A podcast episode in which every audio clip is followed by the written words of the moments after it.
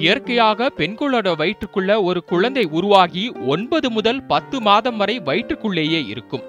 ஆனா வித்தியாசமா அல்ஜீரியாவுல ஒரு பெண்ணோட வயிற்றுக்குள்ள ஒரு குழந்தை உருவாகி முப்பத்தஞ்சு வருஷமா இறந்து போய் இருந்திருக்கு. இறந்து போன அந்த குழந்தை வயிற்றுக்குள்ள கல்லாகவே மாறியிருக்கு.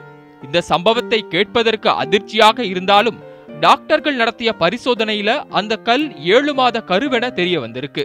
உலகத்துல பல அதிசயங்கள் ஒரு பக்கம் நடந்துட்டு இருந்தாலும் முப்பத்தஞ்சு வருஷமா ஒரு பெண்ணோட வயிற்றுக்குள்ள எப்படி அந்த குழந்தை இறந்து இருக்கும் என்பது பல பேரை வெவ்வேறு கோணத்துல யோசிக்க வைக்கும். லித்தோபீடியன் எனப்படும் பிரசவ பிரச்சனையே இதற்கு காரணம் என்று கூறப்படுகிறது. அதாவது கருமுட்டையில் கரு உருவாகாம வயிற்றுக்குள்ள கரு உருவானா இந்த மாதிரியான ஒரு பிரசவ பிரச்சனை ஏற்படும். பொதுவாக கர்ப்ப காலத்துல ரத்த சப்ளை இல்லாத போது கரு வளர்ச்சி அடையாது. கருவை வெளியே கொண்டு வர உடல்ல வழி இல்லாமையும் போகுது. அதற்கு பின்னர் உடல் அதே நோய் எதிர்ப்பு செயல்முறையை பயன்படுத்தி கருவை படிப்படியாக கல்லாக மாற்றுது. இந்த வகை லித்தோபீடியன் பிரசவம் பெரும்பாலும் பெண்களுக்கு ஏற்படக்கூடிய ஒன்றுதான்.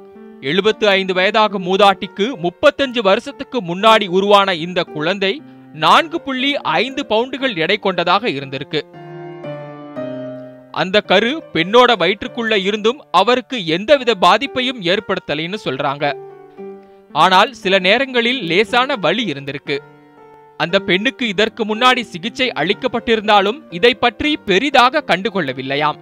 தற்போது டாக்டர்கள் நடத்திய பரிசோதனைக்கு அப்புறம் ஸ்டோன் பேபின்னு சொல்லக்கூடிய அந்த குழந்தைய வெளியெடுத்துட்டாங்க